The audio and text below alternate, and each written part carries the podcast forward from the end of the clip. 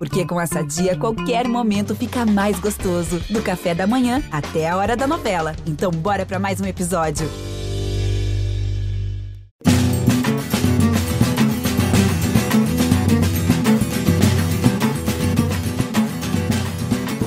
Sander, desarmado pelo Haldney. Fez uma tabela ali, meio sem querer. Brigou por ela. Everaldo, Neilton devolveu. Everaldo!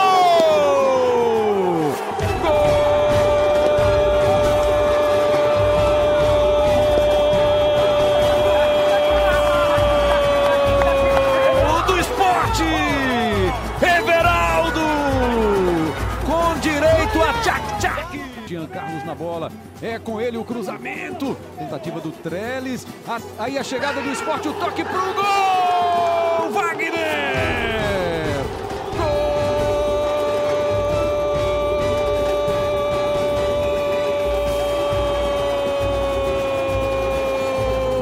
É do Náutico! Cinco minutos de jogo no segundo tempo para mexer no placar da Arena. Fala galera que se liga no Embolada, o podcast do futebol de Pernambuco está chegando. Mais um episódio para você que acompanha o nosso papo, a nossa resenha, a nossa troca de ideias e, é claro, nesse clima de decisão da grande final do Campeonato Pernambucano 2021. Você já sentiu aí o clima, né? Já ouviu os gols do jogo da Arena de Pernambuco? Primeiro jogo dessa final. O jogo foi na Arena de Pernambuco, só relembrando, porque tivemos muita chuva durante a semana passada, e aí o esporte, de forma muito prudente, transferiu o jogo para a Arena de Pernambuco, porque o gramado da Ilha do Retiro estava encharcado, estava muito castigado por causa da chuva. E tivemos um bom espetáculo, podemos assim dizer, no primeiro jogo, terminou empatado em 1 a 1. Agora vem a final nos aflitos, pelo menos nesta semana, não temos chuva. Pode ser que de repente, no fim de semana, né, exatamente no fim de semana do jogo, a chuva venha, mas por enquanto não está na previsão. E o jogo está mantido para os aflitos. Nenhuma vantagem, a única vantagem é a do Náutico fazer a segunda partida em casa. Não tem galera, não tem torcida por causa da pandemia, ainda não foi permitida a volta do público para os estádios do futebol brasileiro. Cabral Neto e Carlyle Paz Barreto estão comigo nessa. Estamos prontos aí para mais uma grande decisão e, claro, uma super cobertura do time da Globo aqui em Pernambuco. Tudo bem, Cabral Neto? Como é que você está se preparando? Porque também é especial para a gente, né? É mais uma final de campeonato, é mais uma decisão, é mais um clássico e a gente faz uma preparação diferente. Quero saber qual a sua preparação para esse jogo, Cabral. Um abraço, meu amigo. Fala, Rembra. Um abraço para você, para o Carlalho, para todo mundo ligado aqui no Embolada. É, primeiro dizer que eu sou muito menos experiente do que você e o Carlyle, né? Que já fazem finais de campeonato há muito, muito, muito mais tempo do que eu. Então eu ainda sou muito, muito recente, né? né, Nessas, nessas experiências. Mas é evidente que a ansiedade também é, fica muito maior do que no jogo comum, né? Quando a gente vai fazer um jogo, um jogo grande, é claro que a gente fica também torcendo para chegar logo a hora, para começar logo a, a transmissão. É, e, e esse jogo especificamente está me deixando ainda mais ansioso, porque eu estou com a perspectiva de um, de um belíssimo jogo, viu, lembrando? Normalmente, a primeira partida de uma decisão, ela é, costuma ser chata, né? costuma ser muito travada, muita marcação, e o primeiro jogo já foi muito legal. Foi muito bacana, sobretudo por causa da atuação boa que o Náutico teve, né? Então, o jogo acabou sendo bem, bem legal de assistir já no primeiro jogo, né? onde os clubes, todo mundo, todo mundo quer é, ganhar alguma vantagem para a segunda partida, mas, sobretudo, ninguém quer dar a vantagem para o adversário. Né? Mais importante do que sair na vantagem é não sair em desvantagem. Então, por causa desse pensamento, acaba sendo um jogo muito, muito travado. E mais ainda, quando é um clássico, né? quando é um jogo que envolve tanta rivalidade. Então, a expectativa para aquele primeiro jogo ela, ela acabou sendo positivamente é, surpreendente, porque o jogo foi bem melhor do que eu estava imaginando. Então, se o primeiro jogo já foi dessa forma, eu imagino que há a possibilidade do segundo jogo ser também do mesmo nível. É, e aí já valendo taça. Então, a expectativa de fato é muito grande. Estou doido para que chegue quatro da tarde do domingo. Parece que chega segunda-feira e não chega esse horário do jogo, viu, Embra? É isso, Cabral. E Carlyle, Cabral não perde a oportunidade de dar essa alfinetada aí. Eu sei que eu também já leio você há muito tempo. Quando eu comecei a assistir aos jogos do futebol de Pernambuco, mas antes de assistir eu me preparava lendo as suas colunas, as suas reportagens, mas não precisa acabar entregar você também, né, Carlyle? Bem-vindo mais uma vez, meu amigo. Valeu, meus amigos. Sempre um prazer estar por aqui. Isso é bullying, viu? Toda vez que você pergunta a Cabral antes, aí ele vem com essas alfinetadas. Você falou em preparativo, Rembrandt, para essa final. Né? Como é que você está se preparando para essa final? É, pois é, é uma preparação agora diferente, né? Agora estou nos bastidores, mas não deixa também de ser emocionante. E Cabral falou já dessa ansiedade dele, que é natural para um jogador, para treinador, para torcedor nem se fala, e para nós também. E quando eu falo de preparativos de bastidores, é em busca de personagens, em busca de fatos históricos. E aí eu estava tentando resgatar em algumas outras finais de campeonatos, né? seja envolvendo esporte náutico, esporte náutico especificamente, mas também outras finais importantes. O Náutico, aquela de 74, quando foi a última final do Náutico nos aflitos, o Náutico foi campeão, e aquele ano foi muito importante que o Náutico evitou o Hexa é, pela primeira vez. Né? O Hexa dessa, daquela aquela oportunidade, o Hexa do Santa é, Cruz. Santa, né? O Hexa seria do Santa, né? Do Santa Cruz, é. E, um, três e foi o ano, Carlalho, que nasceu o, a frase ex é luxo, né? Ex é luxo, exatamente, Cabral. E aí, em 77, teve aquela maior final de todas, é, o Globo Esporte já, já trouxe isso também na TV e no site, mas aquela final que durou três prorrogações e os jogadores acabaram esgotados, era entre esporte e náutico, o esporte começou muito melhor o campeonato, o náutico reagiu e foi vencendo e vencendo e conseguiu igualar, ganhou esse último jogo e levaria a decisão na prorrogação. O esporte fez já, na, já no finalzinho, na terceira prorrogação, quando ninguém mais aguentava. Então, são fatos históricos. É, a gente viu aí é, o, o, especial Os Imortais, já teve sobre Santa, sobre o esporte, neste sábado, com, sobre o Náutico, e aí eu vendo lá narrações de Rembrandt, comentários de Cabral. Eu ainda não vivia isso na época, não, era novinho, mas deu para relembrar esses fatos históricos. É, é, sempre bem legal. Fatos históricos comigo na comentando na Globo, você deve ter pego só de 2017 para cá, viu? Não era ah, De Rembrandt, não. De Rembrandt já, já, vem muito mais antigo do que eu já. Mas tinha, mas tinha a narração de Rembrandt em 2000. Concluímos aí, então, o nosso ciclo de provocações, né? Todo mundo preparado agora, já fizemos o esquenta desse debate, dessa resenha, desse episódio que vai tratar da grande final.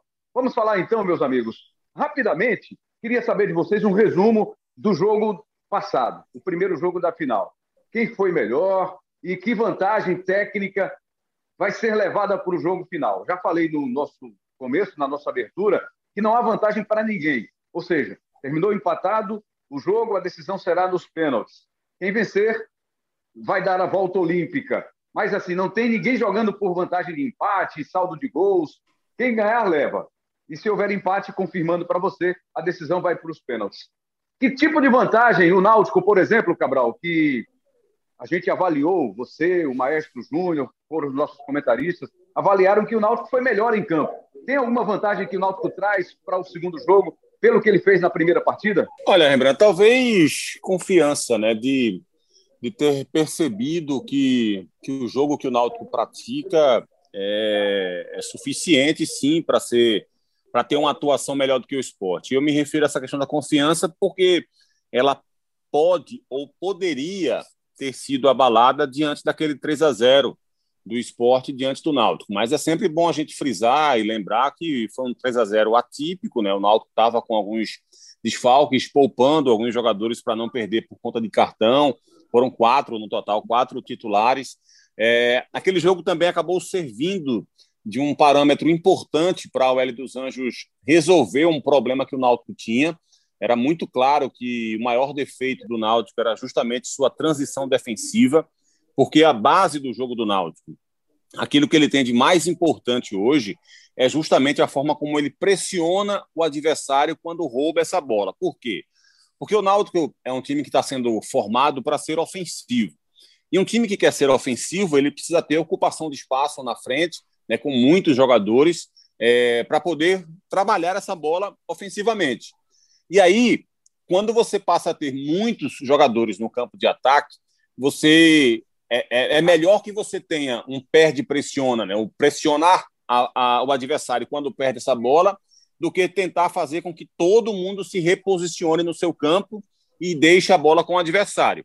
É muito mais complicado você fazer essa volta, né, você ter esse treinamento para que todo mundo volte e se reagrupe novamente, do que você tentar roubar essa bola novamente assim que perde. Então é isso que o Náutico faz.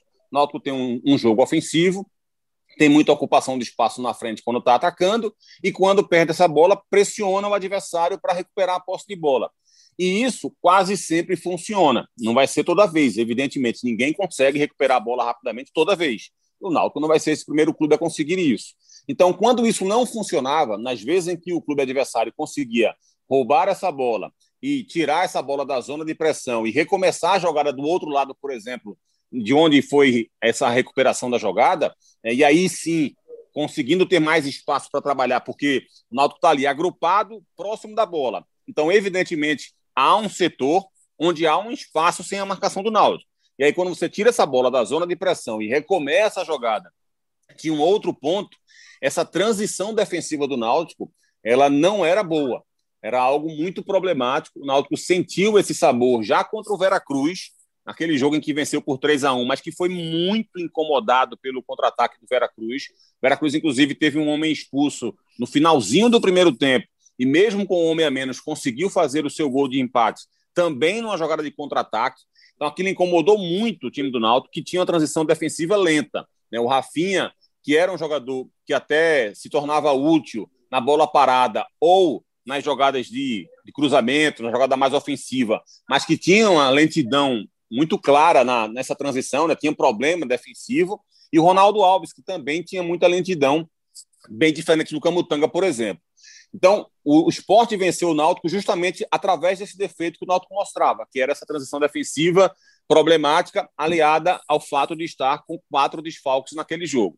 Então, acho que aquela partida serviu para que o Náutico percebesse que precisava fazer mudanças, e o Hélio fez. Né? O Wagner Leonardo ganhou a posição com muito mérito. Impressionante como todos os jogos que o Wagner fez no Náutico foram bons.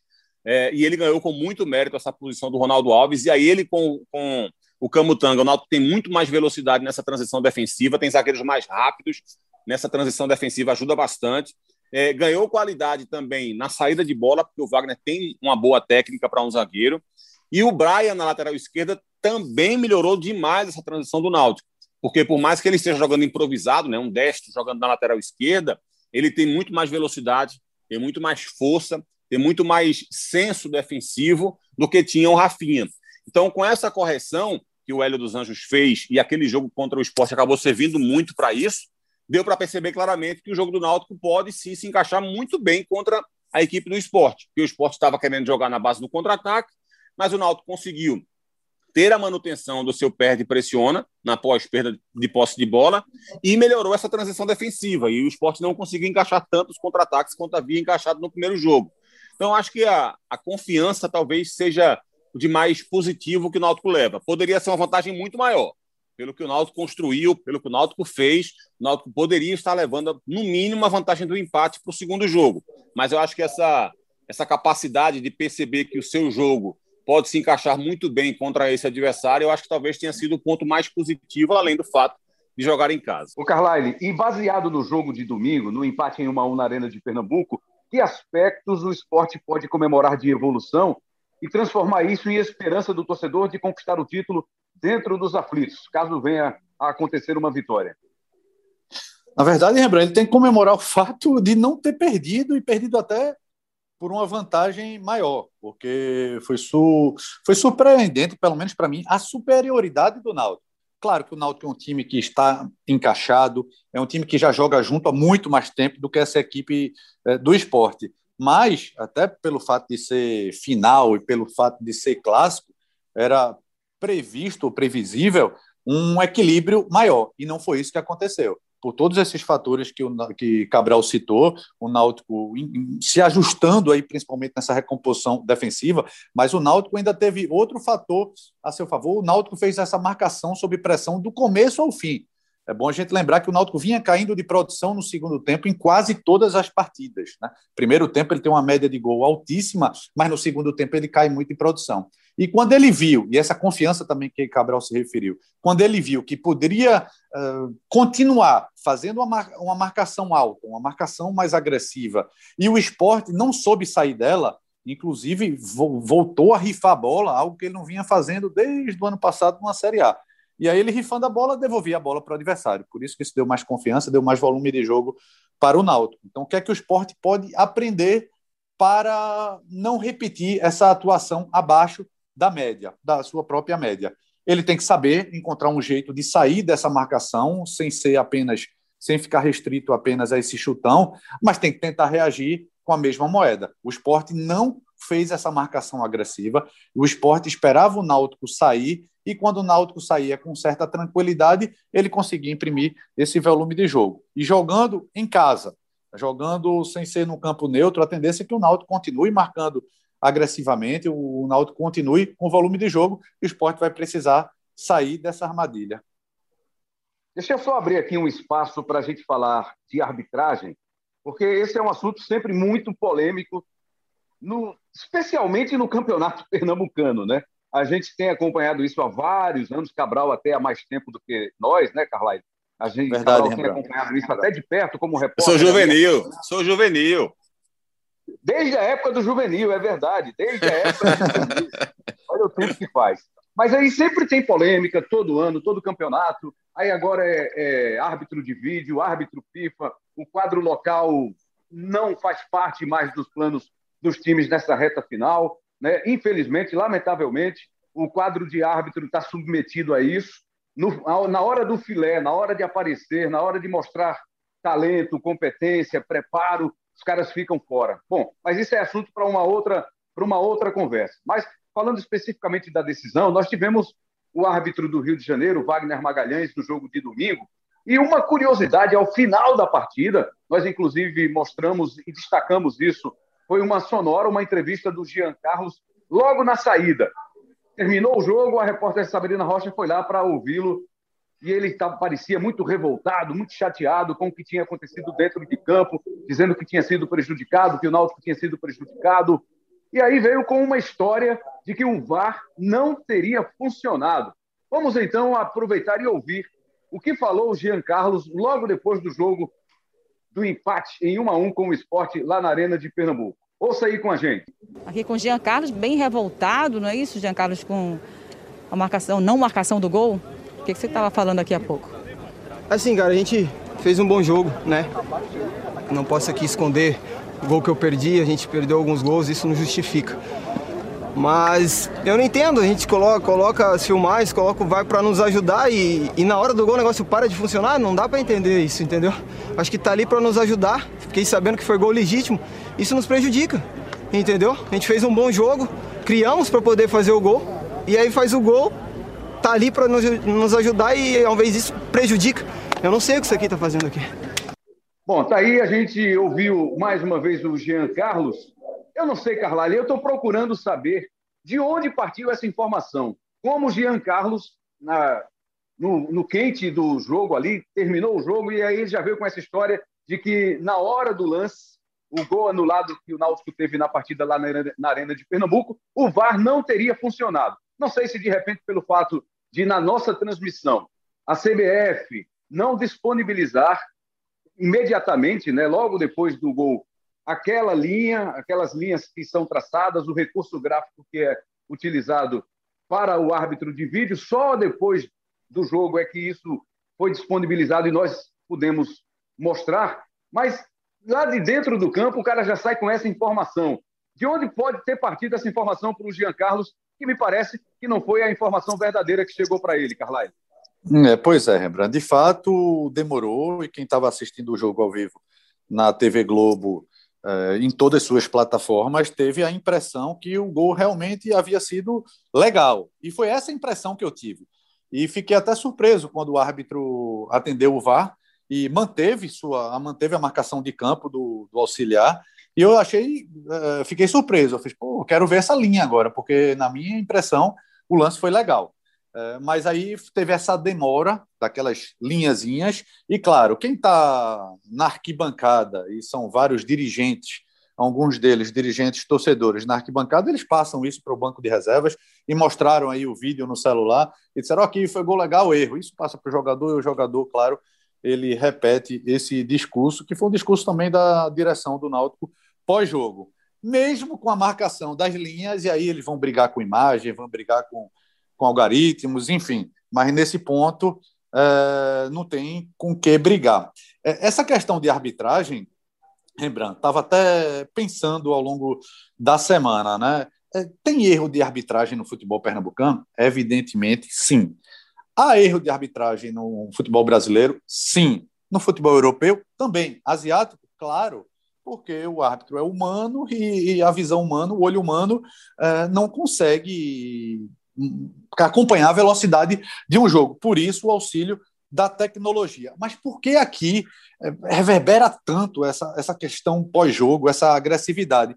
Aí é questão de cultura, é questão de educação. E aí resta a nós fazer uma análise, nós, esportistas como um todo, porque a falta de, de respeito do jogador passa do limite. A falta de educação do dirigente, idem.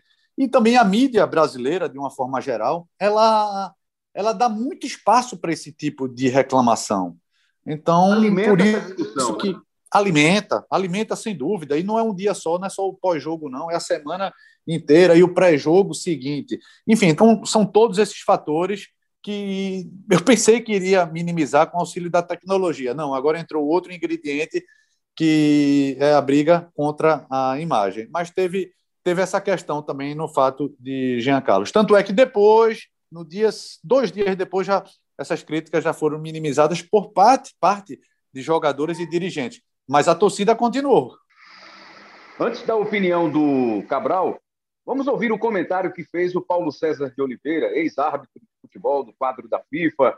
Ele hoje faz parte do time da Central do Apito e dá esse suporte à, à Globo, né? acompanhando os jogos, analisando os trabalhos ou o trabalho da arbitragem no futebol brasileiro. E ele foi o nosso árbitro de vídeo, nosso árbitro da Central do Apito no último domingo, e comentou dessa forma a atuação do VAR no lance que o Náutico teve o gol anulado.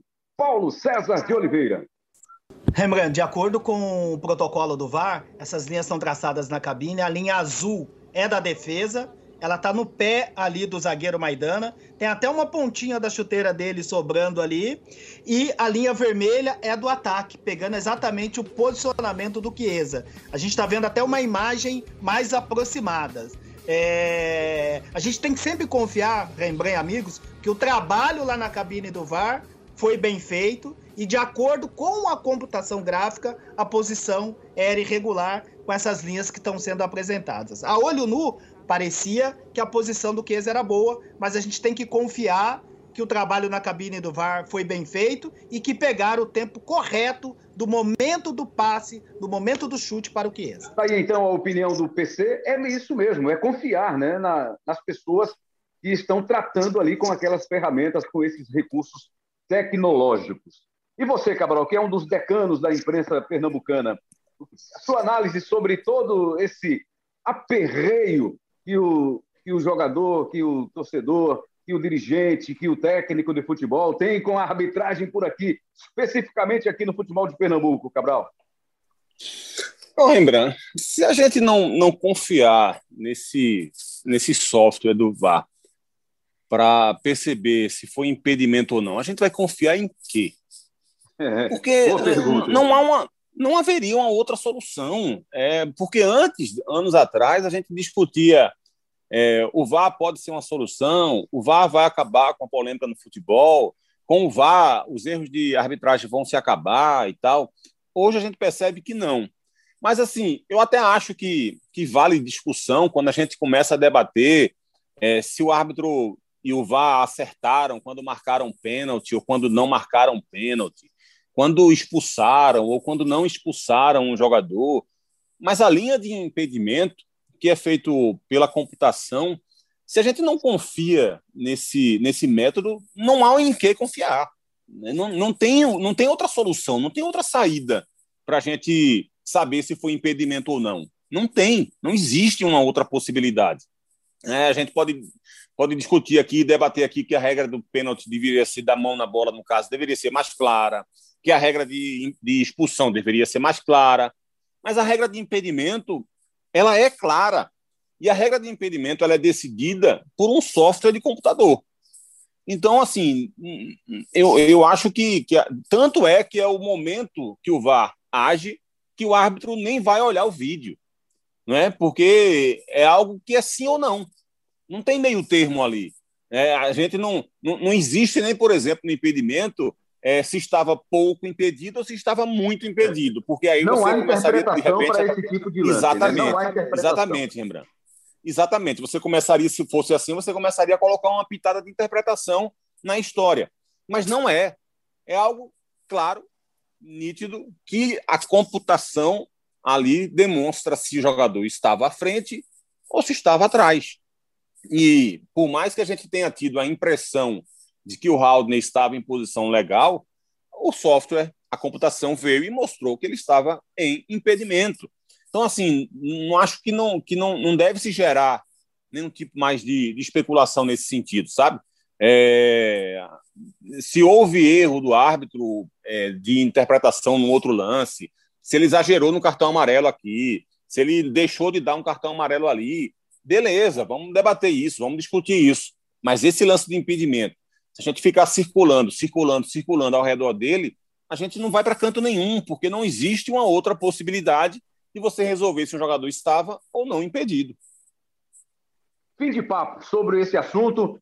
Rodolfo Toschi Marques, do Paraná, tem 34 anos, árbitro do 4 da FIFA, será o responsável pela arbitragem neste domingo no Estádio dos Aflitos. Boa sorte para ele, para toda a equipe de arbitragem envolvida nesta decisão, neste clássico dos clássicos entre Náutico e Esporte. Para a gente projetar o que é que a gente pode ver de diferente no jogo deste domingo, Carlyle, na sua visão, do lado do esporte, do lado do Náutico? Ainda há tempo para pintar alguma surpresa? Acho que só do lado do esporte, viu, Rembrandt? O Náutico é um time que já vem jogando junto há muito tempo e Hélio sempre frisa isso, né? 26, 27, eh, 25, 26 jogos. Ele ainda fala: não, não dá, não é tempo para montar um time, mas é tempo suficiente para um time ser encaixado. E esse time do Náutico é encaixado. O Náutico já fez a mudança que tinha que fazer, Cabral lembrou bem, na lateral esquerda, Rafinha, uh, Kelvin não continuou no, no time, preferiu sair do clube, mas Rafinha é um jogador com mais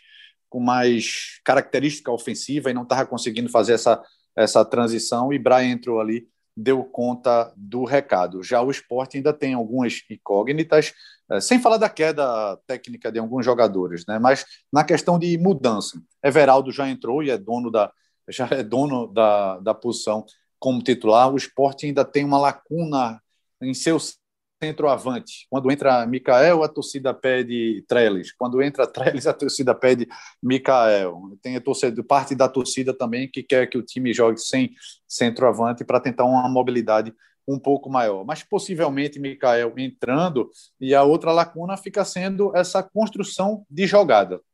E construção de jogada parte dos volantes.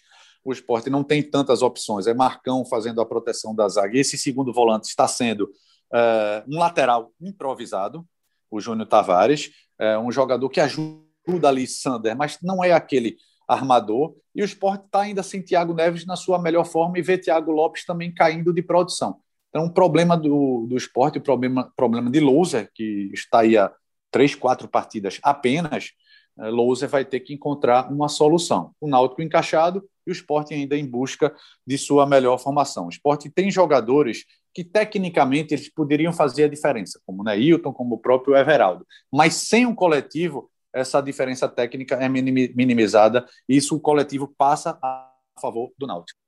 Esse tabu de 53 anos aí, o último título que o Náutico ganhou sobre o esporte numa final foi lá em 1968, no ano exatamente do ex-campeonato do Náutico.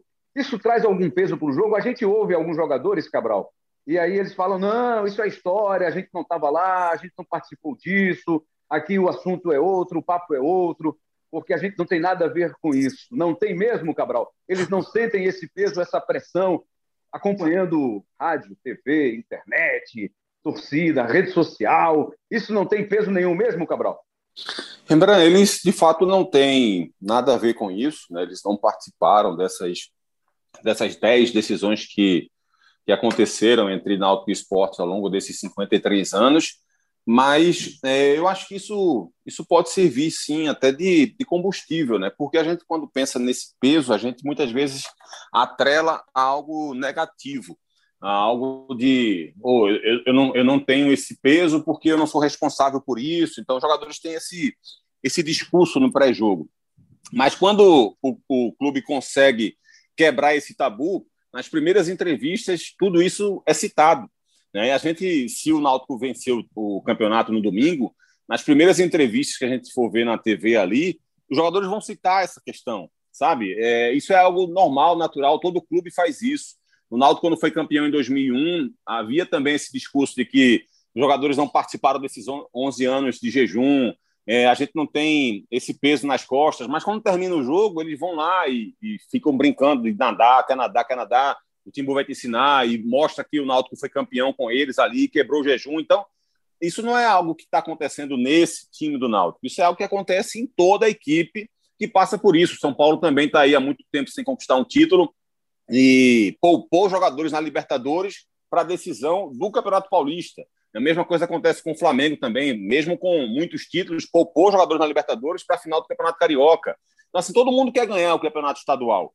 É, e o São Paulo, que é um clube acostumado a ganhar Mundial, ganhar Libertadores, está com esse foco no Campeonato Paulista. Mas se você for ver os discursos dos jogadores, eles tentam não, não atrelar seu nome, sua história a esse jejum de títulos que o São Paulo está vivendo de títulos importantes que o São Paulo está vivendo. Mas se for campeão, todos eles vão falar também. Isso não é algo desse, repito, desse time do Náutico, não é algo que Hélio dos Anjos esteja blindando, é algo que acontece no futebol naturalmente. Então, esse peso, que muitas, muitas vezes a gente vê como algo negativo, pode ser um grande combustível para a equipe, de tentar entrar para a história mesmo. Eles vão ver né, no sábado um documentário lindíssimo que foi feito, um programa lindíssimo que foi feito, né, produzido por pela equipe de esportes da Globo, né, Imortais do Náutico de 2001. Será que eles não querem também, daqui a 20 anos, ter um programa desse dedicado a eles? De repente, pode ser um jogo que vai, vai, marcar a história. Né? Todo Náutico e esporte já é um jogo que marca. É, e um jogo como esse, se o Náutico consegue vencer, vai ser um jogo que vai viver na memória de todo torcedor alvirrubro que viveu isso, que é engasgado com isso. Né? Qual o torcedor do Náutico que não é engasgado com esse fato? É óbvio que o torcedor do Náutico fica engasgado com isso, fica irritado com isso, de não vencer seu maior rival em decisão há 53 anos. Então, se esse time consegue vencer o esporte e consegue entrar para a história, ele certamente vai estar na, na memória de todo o torcedor alvirrubro. Então, como é que isso não pode servir de combustível para eles? Claro que, de, que, que deve estar sendo utilizado de alguma forma por Hélio também isso. Ele não quer carregar o peso publicamente, mas no vestiário, certamente ele vai usar isso como um combustível positivo, sim.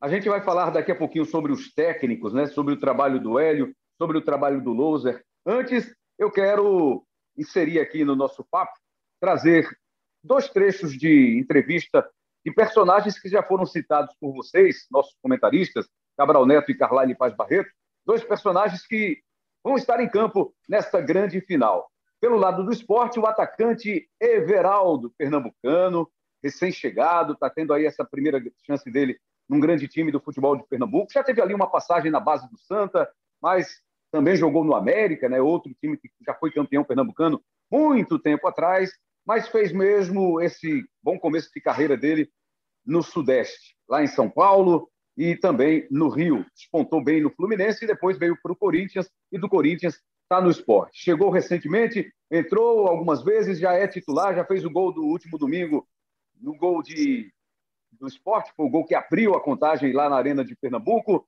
e ele fala sobre essa semana de decisão, se é diferente, como é que o jogador trata em especial esta semana de decisão, Everaldo? Cara, para esse tipo de jogo, a preparação ela, ela tem que ser diferente, o, o foco, o pensamento tem que ser é, diferente. Nós temos que, que pensar é, única e exclusivamente nesse jogo. Sabemos que quando a semana é, tipo, o jogo é só no domingo, a semana fica um pouco mais longa, fica um pouco mais tenso, mas a gente está bem focado, todo mundo com o mesmo intuito, com o mesmo objetivo, o mesmo pensamento, para poder chegar no domingo. Está todo mundo muito bem concentrado, focado, é, para poder dar tudo, deixar tudo que, que tiver que deixar lá dentro do campo para poder levantar esse título e dar, dar felicidade a essa torcida. Tá aí então o Everaldo, muito foco, né? A palavra dele é foco, é pensar exclusivamente nessa final. Pelo lado do Náutico, o zagueiro Wagner Leonardo começou como opção, era reserva, depois ganhou a condição de titular, ganhou a confiança do técnico Hélio dos Anjos, da torcida, e está aí, firme e forte. E diz, revela, que a preferência era mesmo de jogar nos aflitos. Por que, Wagner? Ah, para nós, atletas, é de suma importância, porque é a nossa casa, é onde estamos acostumados a jogar, né? É ali onde a gente está acostumado a fazer o que a gente gosta e é a nossa casa, né? Então a gente tem essa preferência de jogar nos aflitos, né? Por tudo que ele representa para nós, o que ele representa para nossa torcida, para nossa cidade, é o nosso palco, né? Então a gente tem essa preferência de jogar nos aflitos, né? Mas sabemos que tem muitas coisas por trás que envolve, sem a presença da torcida, né? A gente está vivendo um tempo totalmente diferente, mas a nossa opinião como atleta é de jogar nos aflitos sim. Valeu, Wagner, Leonardo e Everaldo, personagens, foram personagens do primeiro jogo, né? Foram, foram os caras que balançaram as redes. Everaldo fez o gol do esporte e o Wagner fez o gol do Náutico e estarão em campo mais uma vez neste fim de semana.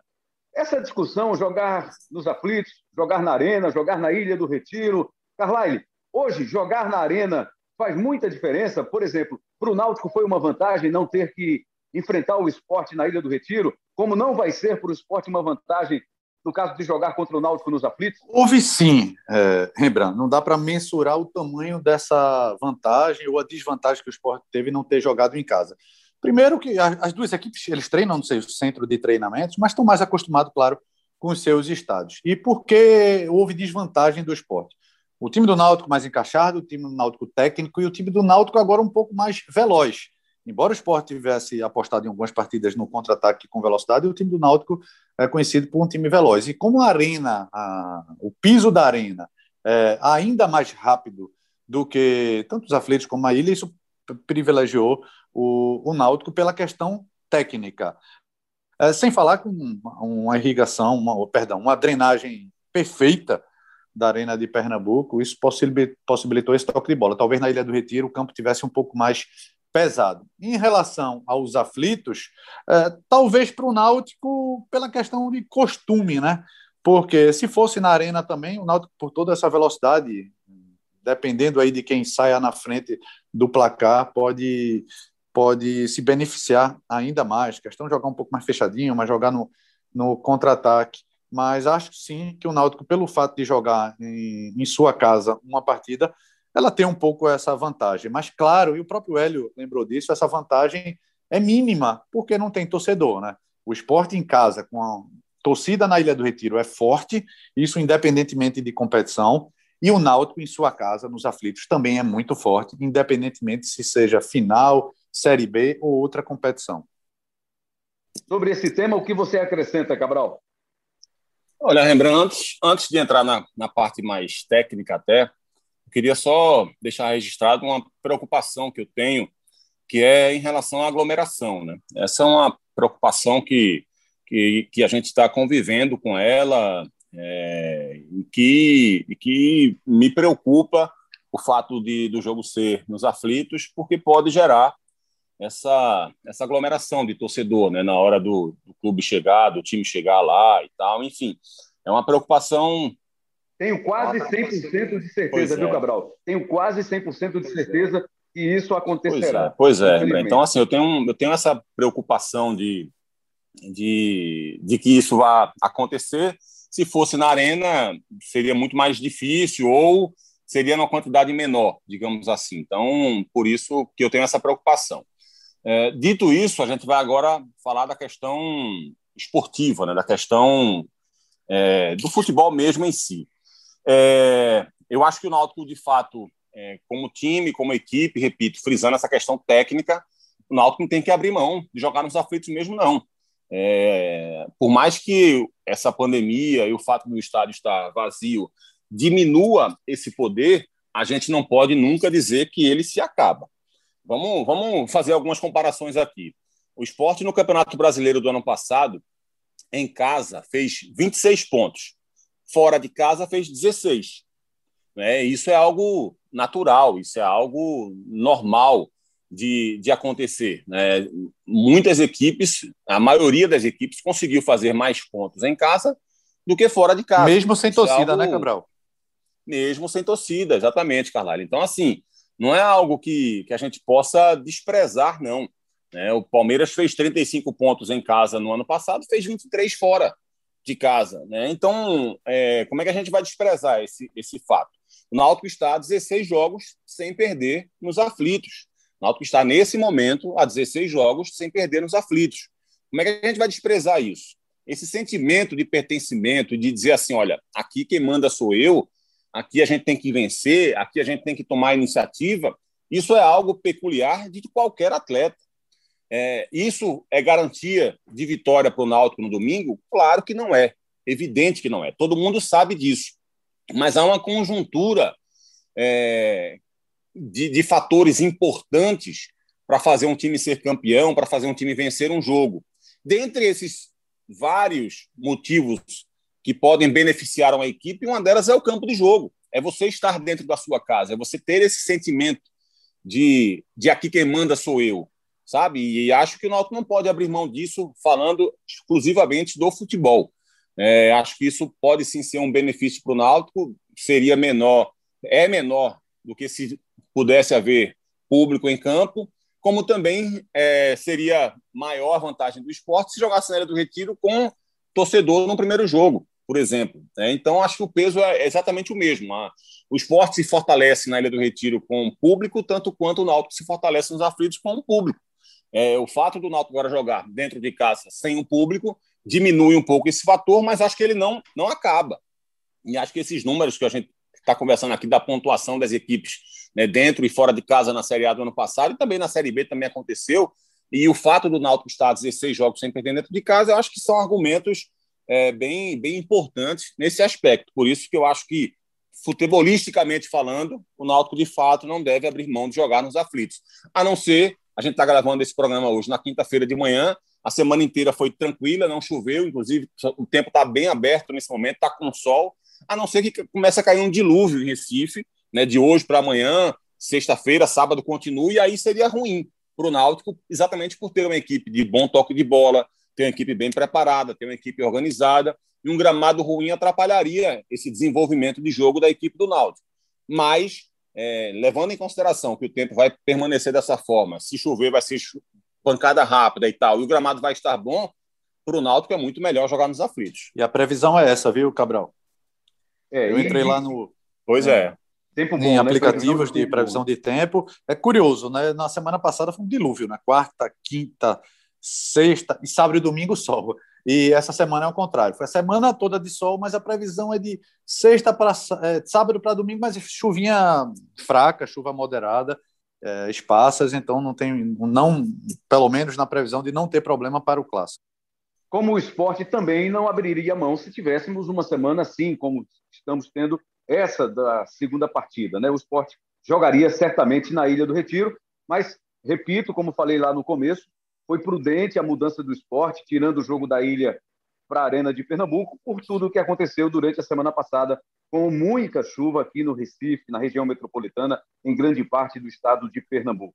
Amigos, para a gente encaminhar o final deste episódio, que é o episódio que destaca, que badala esta grande final do Campeonato Pernambucano, queria saber de vocês que peso pode ter o trabalho dos técnicos nesta decisão. Baseado no que aconteceu durante o campeonato, o Loser chegou há pouquíssimo tempo, né? Talvez esse aí não mereça uma cobrança mais profunda, mas aí você tem uma diferença. Olha, hoje um é time integrante da elite do futebol brasileiro, o esporte. O outro é integrante da segunda divisão, a Série B, o Náutico. Será que isso faz diferença? Está fazendo diferença? Me parece que nem tanto. Mas vamos lá, começando por você, Cabral. O que é que você espera do trabalho dos dois comandantes, Humberto Loser, Hélio dos Anjos que destaques eles merecem pelo trabalho até aqui. O Lousa, repito, com menos tempo, e o Hélio já há mais tempo, com um absoluto, quase absoluto controle desse grupo. Não, Rembrandt, primeiro é, frisar mais uma vez, né? a gente não, não deve cansar de falar sobre isso. O trabalho do Hélio é, é sensacional, e aí é independente do que vai acontecer domingo.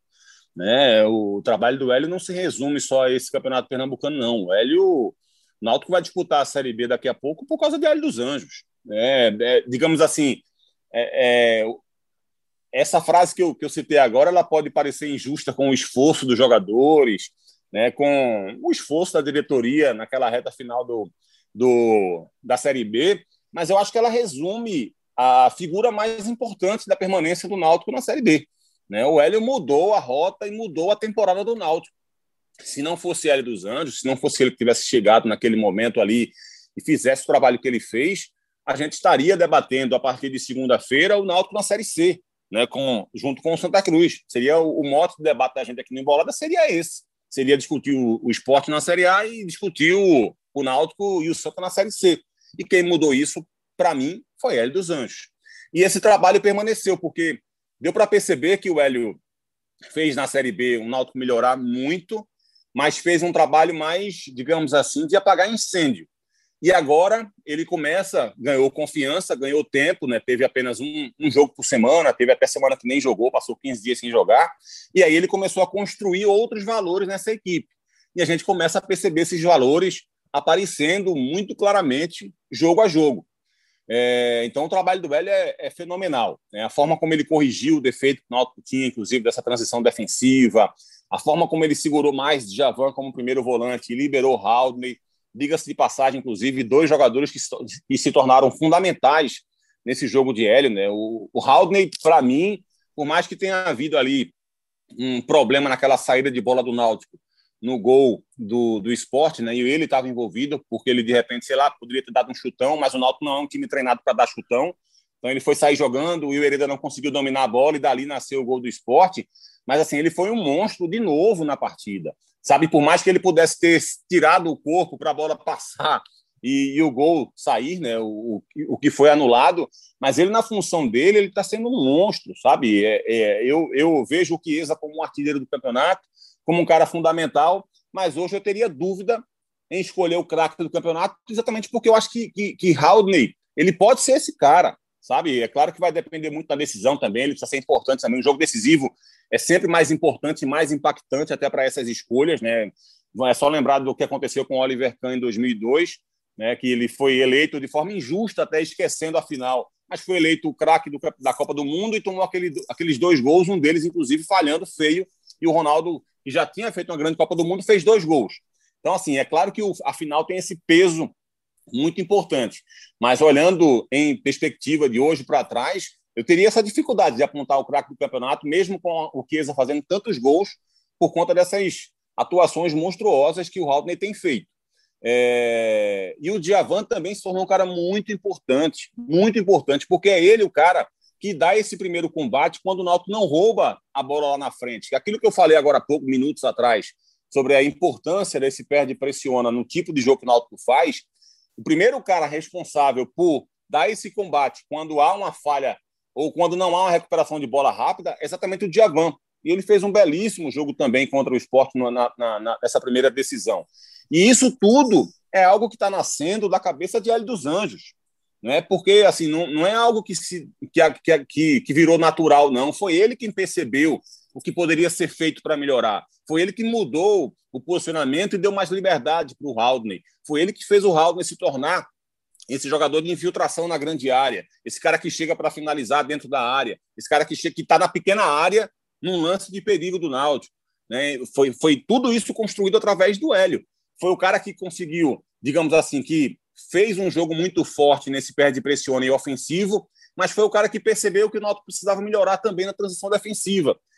E, e, alguém pode dizer assim, talvez ele tenha demorado demais. Talvez o Wagner Leonardo pudesse ter entrado antes no lugar do Ronaldo Alves mas a decisão do técnico ela é, ela é, ela é muito difícil de ser tomada nesses momentos, sabe? O Ronaldo Alves é um cara importante, um cara experiente, é um cara que dá outras, outros, outras possibilidades para ele também. Então, assim, simplesmente tirar o Ronaldo Alves com quatro, cinco jogos, talvez não fosse a melhor, a melhor forma de gerenciar, digamos assim, o seu elenco. E acho que ele fez tudo no seu momento exato. sabe? Na hora em que terminaram os argumentos favoráveis a Rafinha e a Ronaldo Alves, e que ele já tinha pronto o Brian para assumir aquela posição e já tinha pronto o Wagner Leonardo para assumir aquela posição, ele não estava inventando nada. Ele não estava simplesmente tirando o Ronaldo Alves para colocar qualquer um jogador para tentar resolver a situação. Não. Ele tinha um cara pronto para resolver a situação e todo mundo percebeu isso. Inclusive, imagino eu, dentro do próprio elenco. O mesmo se aplica na lateral esquerda. Ele não tirou Rafinha depois de um jogo, depois de dois jogos, depois de três jogos. Foi algo que foi se construindo. O Brian sempre foi o 12 jogador do Náutico. Ele não entrou ali de paraquedas naquela posição. Ele jogou com o Hélio dos Anjos de lateral direito, de ponta direita, de ponta esquerda, de meia, de lateral esquerdo. E sempre entrando e sempre dando uma resposta positiva. Então, as escolhas do Hélio, acho que elas foram certas e também no momento correto. Por isso, o trabalho do Hélio é, para mim, sensacional e abre uma bela perspectiva de Náutico na Série B. E o trabalho do Lousa é um trabalho muito recente. Né? Ele ainda é muito refém daquilo tudo que foi feito antes dele. É, refém e também, evidentemente, aproveita o, o bom legado, porque ah, falar que é refém até parece que o trabalho do Jair foi terrível, e eu não acho que foi terrível. Eu acho que o esporte está na Série A por conta do trabalho do Jair, é, e acho que foi um trabalho necessário. Mas agora o esporte já tem um elenco melhor do que tinha na temporada passada e já dá ao Loser a possibilidade dele tentar melhorar alguns aspectos. É, é bom frisar que eu acho que o desempenho do Loser não foi bom no primeiro jogo. É, acho que o esporte caiu muito de rendimento com as alterações que foram feitas, e isso, evidentemente, faz parte das escolhas do técnico. Ah, acho que Thiago Neves e Marquinhos entraram mal. Assim, a favor do, do Loser, é importante frisar que é, não acho que ele tenha colocado os dois de forma equivocada, porque o Marquinhos tinha ido bem contra o Salgueiro quando entrou contra o Salgueiro, e o Thiago Neves é Thiago Neves. É o cara que, que vai entrar, que vai assumir a posição dele na equipe já já, mais cedo ou mais tarde. E estava ali há mais de um mês sem jogar, e ele colocou o cara para jogar 25 minutos. Mas essas duas alterações transformaram o esporte numa equipe muito mais aberta, e o Náutico estava muito próximo de fazer o segundo gol, especialmente depois das quatro alterações que ele fez de repente ele poderia ter fechado um pouco mais a equipe já no final. E assim, a entrada do Maxwell, para mim, foi sem sentido, porque ele já vem entrando mal há muito tempo, enfim. Então, acho que o trabalho do Lousa durante o jogo não foi bem feito. Mas ainda assim, acho que o Lousa é um técnico bem capacitado. O trabalho dele no ano passado demonstra isso, no ano retrasado também demonstra isso. Acho que a, a, a forma como ele diagnosticou os problemas do esporte e está tentando corrigir também me levam a crer isso. É, acho que ele é um técnico muito capacitado para essa decisão, mas preciso pontuar esses aspectos que eu discordei dele na primeira partida. E que projeção você faz para esse duelo no banco de reservas? De um lado, Hélio dos Anjos, do outro, Humberto Louser. A opinião de Carlyle Paz Barreto. O Rembrandt, é inegável que Hélio tem um time nas mãos, né? É, não à toa, o Náutico está aí desde outubro sem perder em casa e com a, a média de um aproveitamento, percentual de aproveitamento altíssimo, né? Tanto dentro quanto fora dos aflitos. Enquanto o Lousa ainda precisa colocar seu dedo nesse time. Está começando um trabalho agora diante de um time, de um grupo heterogêneo. O Náutico é mais homogêneo até na questão física o esporte não, tem jogadores voltando de lesão, mas ele precisa tentar corrigir. É, Hélio não. Hélio, e colocando o trabalho dentro e fora de campo, Hélio já tem um trabalho pronto. Claro que precisa sempre estar melhorando, isso o Náutico tem consciência disso, mas ele conseguiu motivar, conseguiu botar o foco lá em cima, conseguiu dar muita confiança a esse grupo. Isso ficou claro no primeiro jogo da final. No esporte, ao contrário. O esporte parecia que estava disputando um jogo qualquer e não decisão de campeonato. Esporte não foi vibrante, esporte não foi agressivo, enquanto isso o Náutico foi. Isso eu estou falando na questão de, emocional, a questão de, de, trabalho fora de campo. Né? Mas dentro de campo tem muito a ser ajustado ainda do lado do esporte. Patrick não fez uma boa partida, mas Patrick é muito necessário que dê esse apoio uh, ofensivo.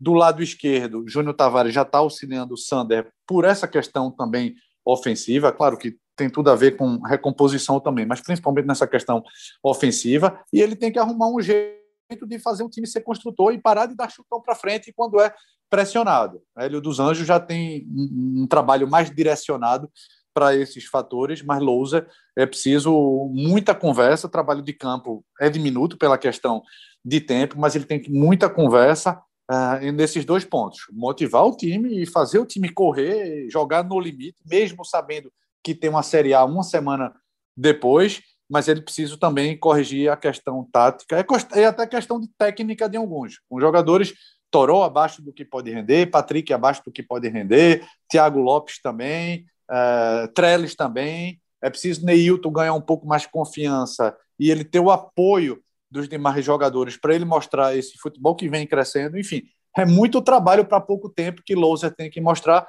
Hélio não, já tem um trabalho mais mais uh, de, de, um, de um longo de um prazo mais longo e isso fica mais visível dentro de campo, Rembrandt.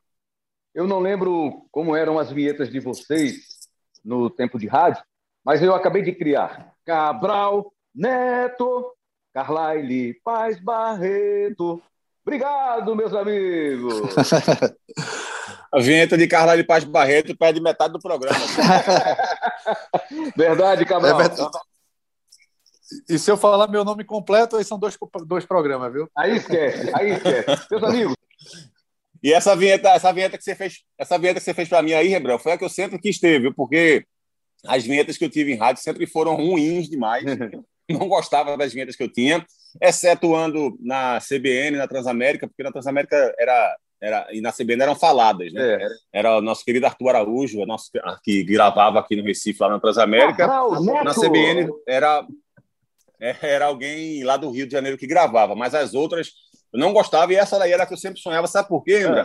Porque ela lembra a do meu grande ídolo no rádio pernambucano, que é a de Ralph de Carvalho. Eu queria uma, uma vinheta que fosse parecida com a do Ralph, que para mim é o grande, meu grande mentor, meu grande alvo como, como, como comentarista também. Ralph de Carvalho. Olha aí, tá vendo? Eu tava, tava pensando, lembrando, em baixar essa vinheta aí do Ralph e colocar no meu celular. Né? ligar para mim e tocar essa vinheta dele. Tem, tinha uma muito boa, assim. Só para a gente finalizar aqui, lembrei agora dessa história Diga de vinheta. Lá. Era do Eduardo Santana. Nosso querido Eduardo sim, Santana, sim. né? Repórter. Eduardo Santana. Aí falavam que ela era gravada pelo grupo Los Asmáticos. Faltava ar Verdade, na hora de cantar a vinheta dele, né? Eduardo Santana, muita, uma figura. Muito legal figura, essa vida. Meus amigos, então que a gente se divirta, que a gente possa ter aí um grande jogo no domingo. E na semana que vem a gente volta a falar da final e, claro, também já projetando o Campeonato Brasileiro. O esporte anunciou na noite passada a volta de André, o atacante André, já tem também Paulinho Mocelin. Então a gente vai tratar de Campeonato Brasileiro depois dessa grande final do Campeonato Pernambucano. Um grande abraço, até domingo, continue aí na sua concentração, na sua preparação, Cabral. Valeu, Rembrandt. Um abraço para você. Domingo a gente se encontra lá na telinha da Globo. Abraço, Carlyle. Abraço para todo mundo. Tá combinado então, Carlyle? Prepara aí, porque você vai ter muita coisa para escrever neste fim de semana. Ô, oh, coisa boa. Valeu, Rembrandt Cabral. Prazer sempre. E você falou uma palavra que bate com esse programa diversão, né? A gente debate se divertindo e espero que quem está nos ouvindo se divirta também. Um grande abraço a todos. Valeu, valeu então, Carlyle Cabral Neto. Agradecendo aqui ao apoio tecnológico do Bruno Falamin, esteve com a gente também. A edição do programa, edição e produção. Por isso que a gente diz que é o craque que joga em todas as posições. Daniel Gomes vai editar o programa, o nosso produtor, produtor Daniel Gomes. O CEO, lembra o nome do nosso CEO, hein, ô Cabral? Rapaz, Rembrandt, não lembro não. não. Ele faz tanto tempo que ele não participa aqui que não, eu não consigo lembrar não. Não, mas ele não participa. Era, era. Eu lembro, eu lembro, eu lembro que tinha eu lembro que tinha um sobrenome de, de piloto de Fórmula 1, alguma coisa assim, mas não sei, não lembro, não consigo lembrar, não. Não é Lucas Senna, não, né? ah, não, mas não é, não é Senna, mas é Fittipaldi. Lucas Fittipaldi. ah, é isso mesmo, isso mesmo, me lembrei. Ele, ele tá muito, tem muitas tarefas, muitos compromissos, mas está aí sempre dando ideias para o nosso papo. É, ele, desse jeito, ele deve estar tá, tá trabalhando de minerador agora. Coordenação de podcasts do Grupo Globo, Rafael Barros, gerência de podcasts do André Amaral. A gente agradece demais a sua audiência. Na próxima semana tem mais para você em Bolada. Um abraço a todos. Valeu!